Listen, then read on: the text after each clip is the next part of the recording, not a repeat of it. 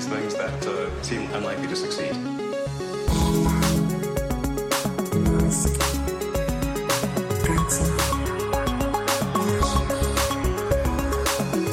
Bueno, bien.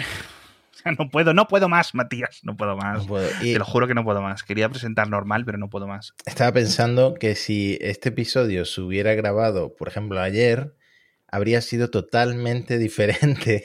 Da igual cuando grabemos, da igual cuando grabemos. Yo sé que me despierto con el episodio subido y que para cuando suba el episodio está viejo. que- Ahora mismo Elon está con Bolsonaro en, en Brasil y quién sabe lo que puede salir de esa reunión. Estamos ya en plan eh, película de los X-Men. O sea, es una locura, te lo juro. O sea, esto ya es como un episodio. O sea, bueno, a ver qué pasa en este nuevo episodio de Lost. ¿Tú te acuerdas de esa serie? Sí. Que nunca sabías qué iba a pasar la semana que viene. Pues con Elon es un poco lo mismo, tío. Es en plan, ¿qué prepararán los guionistas para la semana que viene? Es una absoluta locura. Entonces, nosotros veníamos aquí para hablar del Tesla iDay, para hablar de las cosas de China, para hablar un poco más de Boring Company, para hablar de los supercargadores, para hablar de un montón de cosas. Pues no podemos, macho. Tenemos que hablar de esto. Y es que eh, ha saltado una bomba hace unas horas, básicamente. y es que, por lo visto, Elon está enfrascado en una acusación de acoso sexual. ¿Quieres dar un poco tu detalles o me meto yo? Bueno, eh, Insider, eh, Business Insider, pues tiene una web hermana que es Insider, que es un poco más seria y que saca un, eh, una inves- un, un reportaje. Ellos dicen que han visto documentos legales, etcétera, y que es una amiga de, eh, en este caso, la víctima, la que les ha contado y confirmado la historia de un acoso sexual, una acusación de acoso sexual eh, pues sobre Elon Musk. Sí, perpetrada por eh, supuestamente Elon Musk en 2016. Ojo. En 2016, una cosa que tú cuando ves a Elon, pues una persona así, eh, pues, como, eh, socialmente, no, no lo ves como el típico canalla que contrataría un servicio de masajes a bordo de su jet privado, pero por lo visto este servicio existe. Según este reportaje, es un servicio que se da a ejecutivos eh, de SpaceX en los jets de SpaceX. Ya hemos hablado muchas veces de que Elon tiene su jet privado y SpaceX tiene eh, otros jets. Y mm, en 2016, en un vuelo de trabajo de SpaceX a Londres, una azafata que estaba entrenada para dar masajes y en la que, es- que tenía un contrato con, con SpaceX, entró en una cabina en la cola del avión donde estaba Elon desnudo con una toalla tapándole pues la parte baja del cuerpo y Elon por lo visto expuso su pene erecto, esta chica iba a hacerle un masaje y Elon le propuso que hiciera algo más, le tocó la, la pierna y esta chica se negó. Luego, por lo visto, llegaron represalias, ella empezó a tener menos trabajo, entonces contrató un abogado porque le estaban haciendo, le estaban marginando, le estaban haciendo el vacío dentro de SpaceX, en los vuelos de SpaceX, y en esta demanda, pues asegura, bueno, en esta posible demanda iba a asegurar que eh, se debía a su falta de cooperación en este tema del servicio ya más sexual, digamos. Entonces, ¿qué pasó? Se reunieron, en esta reunión estuvo presente Elon y hubo un acuerdo extrajudicial en el que supuestamente Elon le hizo firmar un NDA, un acuerdo de confidencialidad, a cambio de 250 mil dólares. Es decir, Elon le compró el silencio por 250 mil dólares. Elon Musk ha negado esto en Twitter. Dice que la historia es más de lo que parece y que es completamente falsa. Y además se ha metido con la amiga de esta chica, que es la que sabía la historia porque se lo había contado su, su amiga, la zafata de SpaceX. La acusa de ser una activista de extrema izquierda, una actriz de Hollywood de extrema izquierda, una cosa así ha tuiteado, y niega la historia de Insider. O sea que Elon sabe quién ha sido la chica, porque Insider no ha dado el nombre, obviamente, de, de la fuente. Entiendo que Elon sabe quién, quién ha sido, bien porque se lo han preguntado cuando le han llamado para hacer, oye, ¿qué declaraciones tienes? Vamos a publicar este artículo, etcétera, ¿no? Dice el editor de Insider, John Cook, que contactaron con Elon el día antes de publicar el reportaje. Bueno, en Estados Unidos sería ese, mismo día o el día antes, no lo sé, ahora me cambian los horarios. Pero contactó con Elon 20 minutos antes de que Elon publicara un tweet en el que se declaraba republicano. Este tweet lo habréis visto porque eh, ha sido muy viral. Sí. Elon dice que siempre ha votado al Partido Demócrata en Estados Unidos porque lo consideraba como el partido de la bondad, una palabra así utilizada, ¿no? Sí, al partido de la gente amable o algo así. Y que eh, ahora va a votar al Partido Republicano, pues por todo esto de... Eh, el virus woke y no sé qué cosas. Sí. Bueno, si es que tiene unos tweets que son, o sea, da igual que tú seas más conservador, más liberal, sí, etc. co- como la dictadura de toda esta cultura woke, en palabras de Elon, ¿no?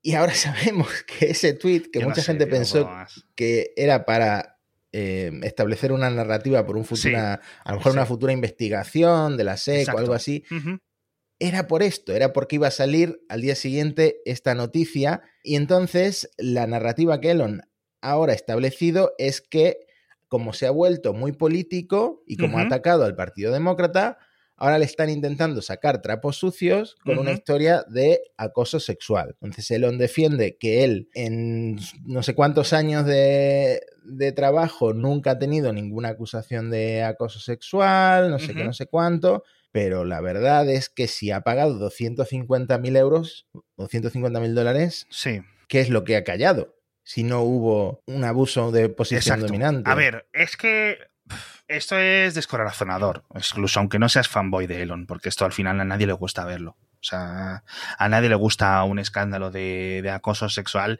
Fíjate lo que diría, aunque solo la mitad de lo que cuenta la amiga fue real, es decir, que a lo mejor fue un poco más exagerado, fue un chiste salido de tono, fue Elon que no sé qué, ¿sabes a lo que me refiero? Un chiste malentendido, incluso todas estas excusas que se suelen poner en este tipo de casos, ah, es que se me malentendió, es que no sé qué, no le toqué, ¿sabes lo que me refiero? Bueno, pues no tenía el pene erecto, yo qué sé, un montón de cosas. Tengo que poner el podcast en explícito, el episodio además, recuérdamelo, por estos temas. Aunque solo sea la, la mitad, ya es muy feo, ya es muy feo.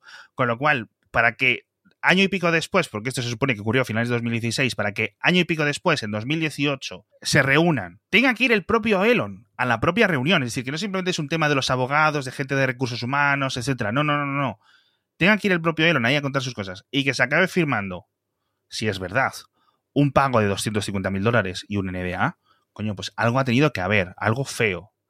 ¿Es algo como para que Elon vaya a la cárcel? No sé qué. No lo sabremos. Una forma en la que lo podríamos saber es que Elon cancele o digamos libere este contrato de confidencialidad. Que por cierto, si es defensor de la libertad de expresión, eh, el mayor adalid de la libertad de expresión, pues no cuadra con que haga firmar NDAs a, a empleadas de SpaceX. Bueno. Sí, que por cierto, pocos meses después de esto, de este, de este acuerdo, California cambió las leyes para que ese tipo de acuerdos de, de salida con de, no, no, fuesen, no fuesen legales, por decirlo de alguna forma, ¿vale? Que fue un tema que ha afectado muchísimo a las empresas tecnológicas.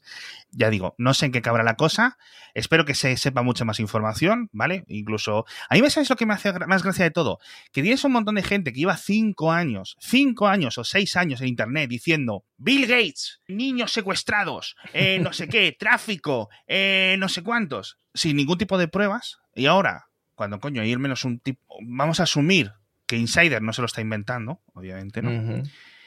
Porque esto, si se lo estuvieran inventando, incluso las leyes de libertad de prensa en Estados Unidos son capaces de cerrarles el negocio, ¿vale? Directamente por, por, por este tipo de, de, publicaciones. Si no fuera realmente cierto bajo ningún concepto, se les puede denunciar, obviamente, por difamación. Elon no va a denunciar por difamación, porque yo creo que algo hay, ¿no? Entonces, eh, espero que se revele mucha más información, pero esto es triste, tío. Es triste. Es una semana. Yo no recordaba un Elon, y mira que hemos eh, llevamos años con este podcast, y mira que hemos visto a, a el Elon caótico, al Elon sin máscara, a, de todos tipos, ¿no? Pero así, como lo estamos viendo estos últimos días, uh -huh. es una absoluta locura. Creo que no lo hemos visto en la vida. Eh, ya no por los movimientos políticos, que estos más o menos se pueden entender, ¿no? Un poco. A Elon le gusta siempre estar, eh, que se hable de él. A Elon le gusta mucho eh, moverse hacia el árbol que, que, más sombra da, ¿no? Ese tipo de cosas, ¿no? Pero joder, ojo, algunas cosas tienen razón a nivel político. No está bien que, por ejemplo, el presidente de Estados Unidos actual, Joe Biden, hable siempre de la industria del coche eléctrico, etcétera, y, e, ignore Tesla, por mucho uh -huh. que Tesla sea anti, anti sindicatos o lo que sea, ¿no? Coño, al final las cosas reales son reales y Elon está haciendo mucho a nivel de Tesla.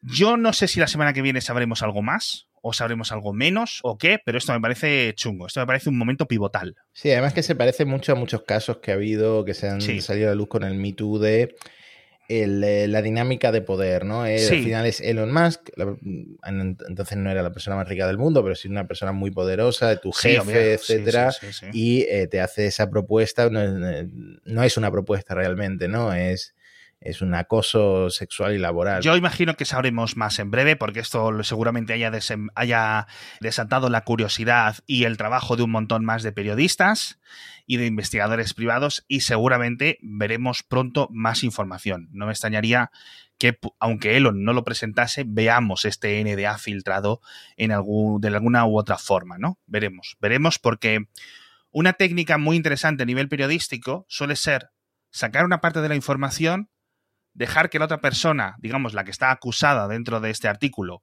en este caso Elon, diga, responda, en algunas ocasiones mienta, es una cosa que se suele hacer con los políticos, y después ya tienes tú preparada, o casi acabada, una segunda pieza, un segundo artículo, con información que sabes que la otra persona te ha desmentido, pero que realmente sabes que es lo, hemos visto con Rubiales y con Piqué. Bueno, sí, es, un método muy efectivo de, es un método muy efectivo hacer periodismo, ¿vale? De mantener al poder a raya. Recordemos, el poder ahora mismo, uno de los elementos de poder ahora mismo en el mundo sigue siendo Elon Musk, aunque eh, tengo que decir que, cada vez menos y no sé cómo va a seguir la cosa, porque en lo que he escrito este guion he tenido que cambiar tres veces una cifra.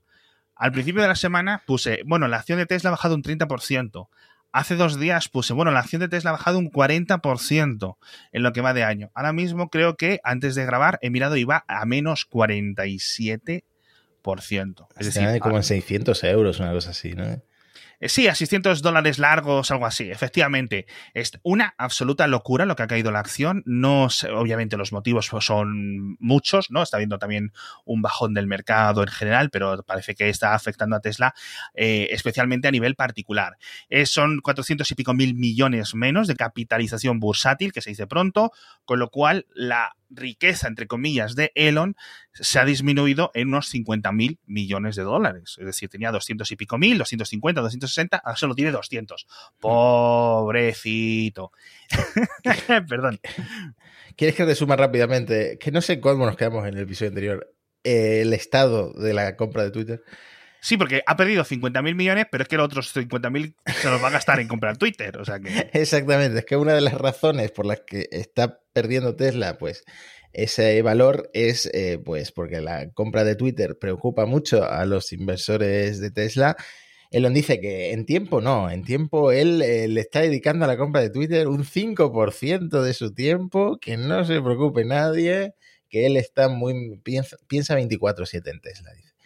Y, mm, eh, pero lo cierto es que no le está saliendo muy bien, por lo menos desde fuera no parece que le esté saliendo muy bien la cosa con Twitter. Está claro que está intentando hacer algo. Está intentando o, que, o cancelar o tirar abajo la, la, compra sin que él le salga perjudicado, sin que le cueste esos mil millones de dólares, que por lo visto eh, no, puede, no tiene forma de conseguirlo, según varios analistas, o renegociar el trato para que esa cifra de 54,20 eh, por acción, pues eh, sea más baja, ¿no? Para no pagar esos 44 mil millones de dólares, sino pagar algo que ya ha dicho la junta de Twitter que no se va a renegociar nada. Exactamente, es que Elon dice que la compra de Twitter está en suspenso, que está parada y que no va a seguir adelante hasta que Twitter demuestre que el 95% de sus usuarios son reales, porque Twitter tiene como una estimación de que menos del 5% de sus usuarios diarios monetizables son cuentas falsas o de spam. Ya salió para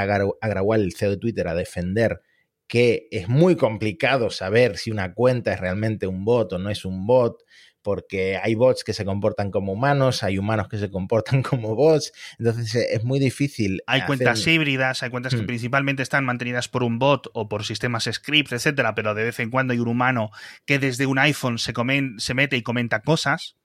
Claro, entonces eh, es muy difícil, pero defiende esa cifra de menos del 5%, que en sus, eh, pues, sus análisis le sale eso. Entonces Elon contestó con el emoji de la caca con ojos.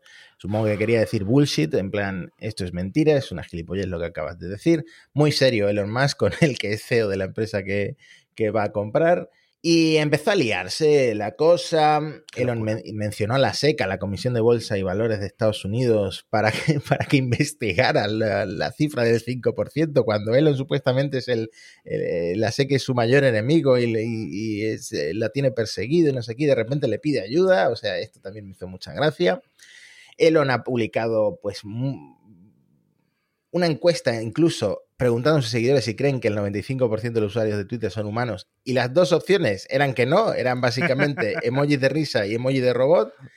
Ha dado visibilidad a vídeos de cámara oculta que le han hecho a empleados de Twitter en el que estos empleados pues hablan un poco mal de Twitter, admiten que hay un cierto nivel de censura y de sesgo de izquierdas, eh, hay, hay un eh, directivo de ventas, una cosa así, un ejecutivo de ventas que se mete con Elon Musk por su síndrome de Asperger, que dice que, pues, eh, que Elon tiene Asperger como mm, infravalorándolo, sí. una cosa así. Ha meneado mucho un, un, artículo de lo de Spark Toro, al menos se ha meneado mucho estas últimas semanas, que cifra que el 20% de las cuentas, según su análisis externo, serían bots o Mm, sitios de spam. Exactamente. Elon defiende esta cifra del 20% de cuentas falsas que ha sacado en un análisis de SparkToro. De, de hecho, SparkToro tiene una herramienta de analítica que te dice más o menos cuántos seguidores falsos tiene una cuenta.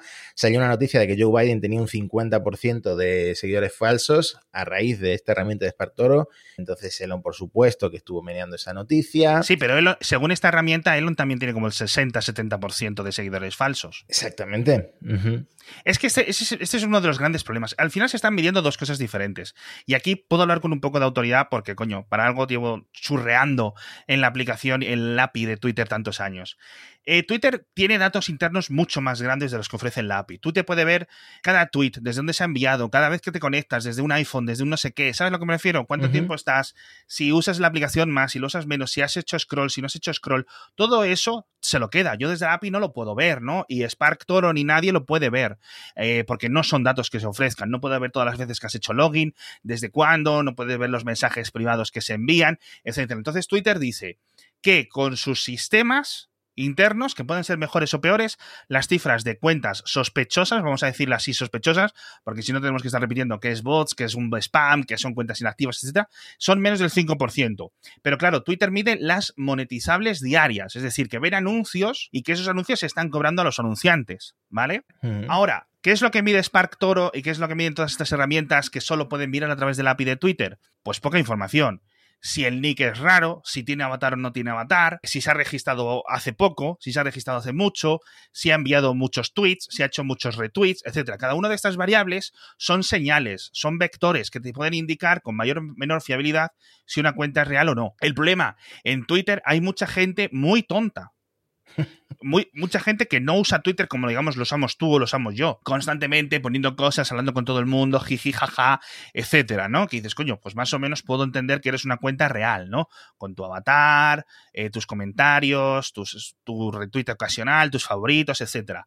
Entonces, hay unos límites. Entonces, que digan que el 20% de las cuentas que han tuiteado en los últimos 90 días, que esto me parece interesante, que esté bastante limitado, eh, son falsas, bueno, puede ser.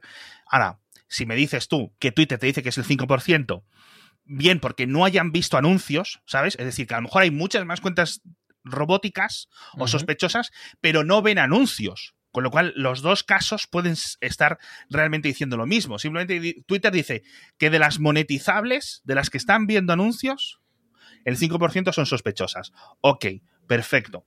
Entonces, esos dos números pueden cuadrar porque son factores diferentes, son medidas diferentes, sinceramente. Entonces, eh, Elon claramente, como decías tú, está intentando usar cualquier excusa o para salirse del acuerdo o para conseguir una rebaja. Ya le ha dicho Twitter que no. De hecho, por lo visto, cuando lo contaron esto en las oficinas de Twitter, en una reunión con los empleados presentes, etcétera, se pusieron muy contentos en, en las oficinas. Sí, bueno, decían lo del descorchar champán, que luego al final decían que era mentira, eh, que, no, que no habían descorchado champán. En fin, ¿por qué? Pues porque muchos empleados, eh, cuando ocurra esto, pues si tienen sus opciones, etcétera, pues Elon se las paga al precio que se las tenga, se piran a otro sitio, como te decía el otro día en el Cupertino. Se van a Microsoft a cobrar el doble de dinero y ya está. Hmm. ¿Que viene Elon aquí? No te preocupes, yo me voy. Que sí, o sea, quiero decir, de nuevo. Hmm que por muy mal que va Twitter, por muchas cosas que haya que mejorar, por muy vagos que asumas que sean los ingenieros, por muy de izquierdas, por muy sé qué, pueden conseguir trabajo en cualquier otra empresa así. Entonces, mucha gente, su felicidad viene porque entre Elon les compre, con lo cual tengan dinero fresco, cash, y se pierden a otra empresa y ya está. Entonces, no sabemos cuál va a ser la migración. Eh, yo imagino que grande. También es cierto que hay un montón de gente, de ingenieros, deseando trabajar para una Twitter bajo Elon Musk, ¿no?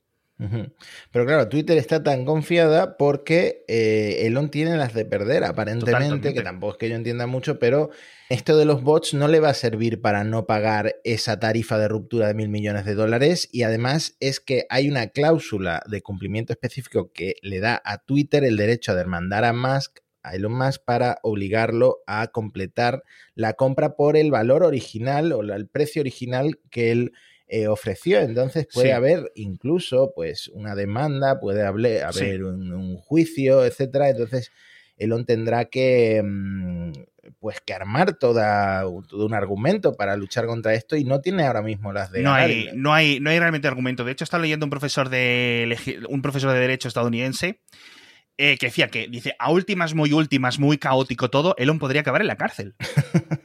No, no va a ocurrir, obviamente, ¿no? Sería como el 0,01%, ¿no? Como el, Doctor Extraño en, Los Avengers. hay una posibilidad entre 14 millones, no sé qué. Es esto, ¿no? Y, te voy a explicar el camino, ¿no? El camino es, Elon, ahora ahí está acuerdo, esta cláusula firmada, no la, no la cumple, perfecto, puede vender, puede no vender sus acciones, pero tiene, una, tiene un acuerdo para hacerlo. Twitter, al ser una empresa de Delaware, puede ir a Delaware, decirle a un juzgado, oye, teníamos este acuerdo, los juzgados le van a dar la razón a Twitter 99,9% de las esas, y entonces ahí se les puede llevar, obligar a hacer un acuerdo en ese momento. O bien a acabar la compra, o bien pagar la salida, pagar lo que sea, pagar X, ¿no? Y las cifras que he leído son de tanto los mil millones normales, que puede ser esa, condición eh, básica, o puede subir un poco más, puede subir hasta 3, 5 mil millones de dólares. ¿Por qué?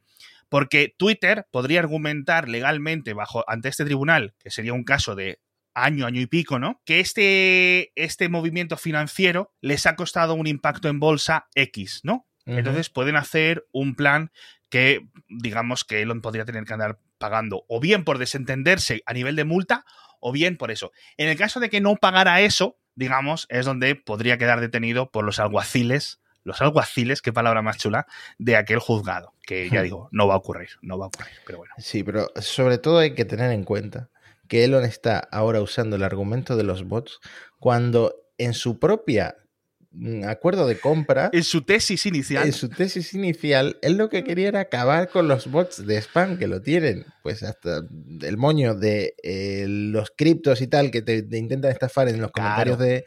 Y ahora de repente se viene con que hay demasiados bots en. Claro. A ver, yo esa, parte la entiendo y me hace mucha gracia, pero también entiendo que si él realmente piensa que están engañando, es decir, porque otra, la otra. Él miente más que habla y no es una novedad para los oyentes de este podcast. También es cierto que es posible que la gente de Twitter esté mintiendo, o sea, sin ninguna duda. Es decir, a lo mejor van a este juicio y se demuestra con otros análisis, ¿no? Se contratan a gente independiente que analicen esos datos internos de Twitter y dicen, no, no, efectivamente, Twitter lleva mintiendo a sus accionistas años, ¿no? Diciendo que los bots son ese 5% de los monetizables. A lo mejor son 25%. Esto no está fuera de lo impensable, ¿no? Puede ocurrir, puede ocurrir, ¿no? En ese caso las tornas estarían completamente giradas, ¿no?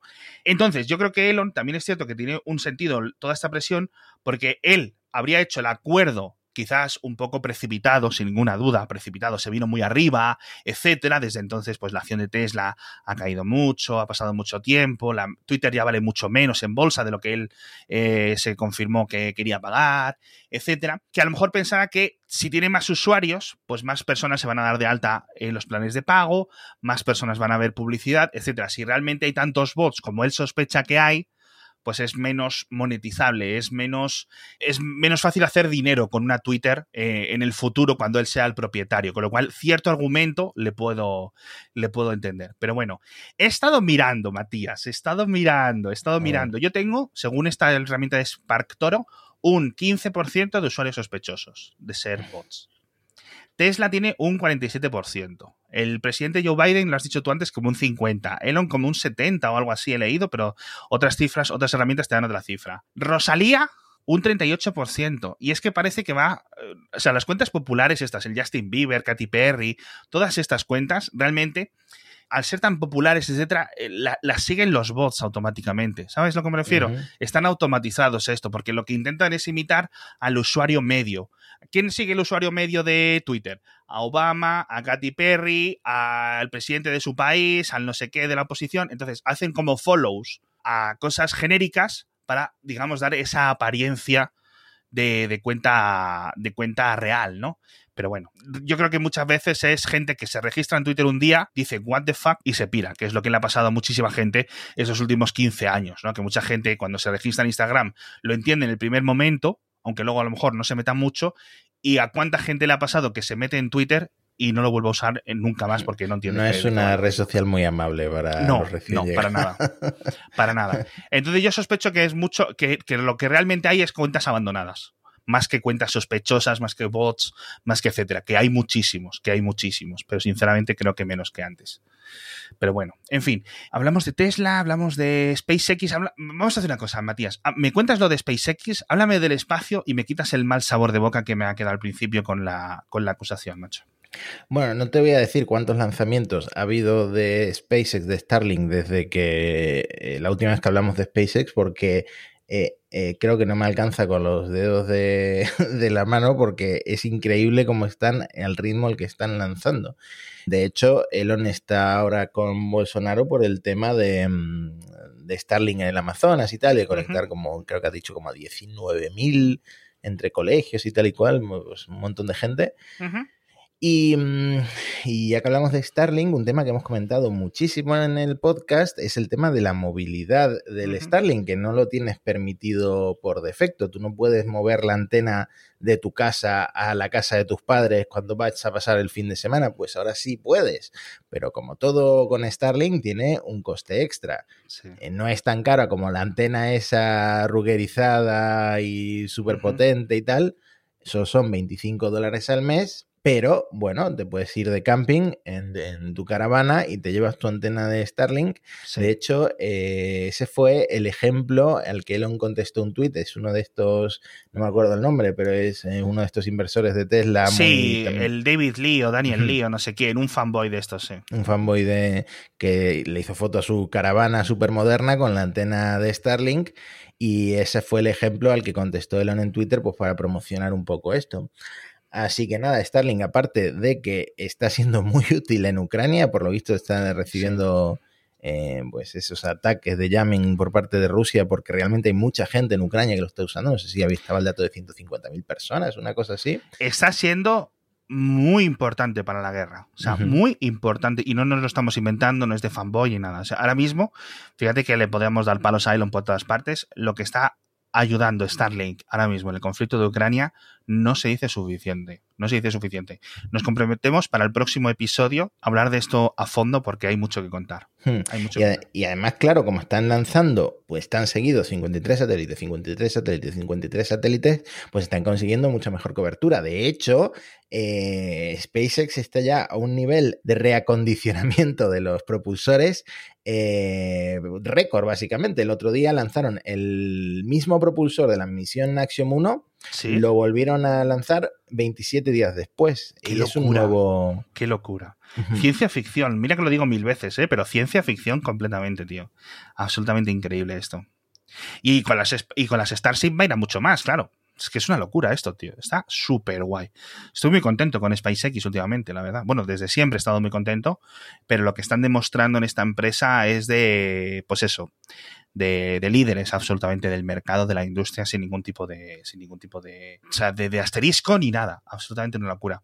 ¿Viste lo de los Raptor 2 y esa fotito de Jeff Bezos, que también está muy desencadenado en Twitter, eh? Esto lo, esto lo, lo comentamos en Parsec porque el mismo día que Tori Bruno, que es el CEO de ULA, subió una foto de los dos primeros motores BE4 de Blue Origin. Elon subió como no sé cuántos Raptor había, pero un mogollón de Raptor 2 en Starbase para hacer ahí la competencia. Que se supone que son los, los motores competencia, ¿no? relativamente equivalentes, ¿no? Claro, y, de hecho los de Blue Origin ni siquiera estaban listos, no estaban montados, solo era la parte de la tobera, del escape. de hasta donde yo entiendo, de escuchar Parsec, podcast que, de nuevo, con Matías y Javier Atapuerca hablan de la industria aeroespacial y que os recomiendo, simplemente tenéis que buscar Parsec, tal como suena, eh, son un meme. O sea, es en plan, los motores V4, es como el cuento de Manolito y el Lobo, ¿no? O de Pedrito y el Lobo. Ay, que llegan los V4, ay, que no sé qué. Y llevamos cuatro años en cierta parte de Twitter riéndose literalmente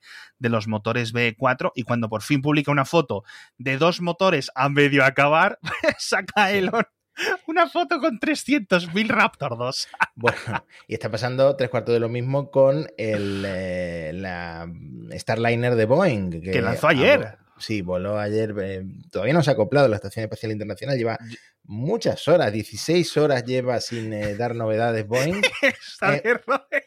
en principio, fallaron dos motores, pero los, no me lo creo. los de backup funcionaron, en principio se va a acoplar a la Estación Espacial Internacional, eh, pero es que el otro día sacó Reuters un reportaje que resulta que un contratista eh, le tuvieron que amputar una pierna porque en una prueba de paracaídas hace unos años eh, también hubo un fallo que hizo que se, cayera la escalera en la que estaba este, este empleado. Bueno, era el director de uno de estos contratistas, un proveedor de Boeing.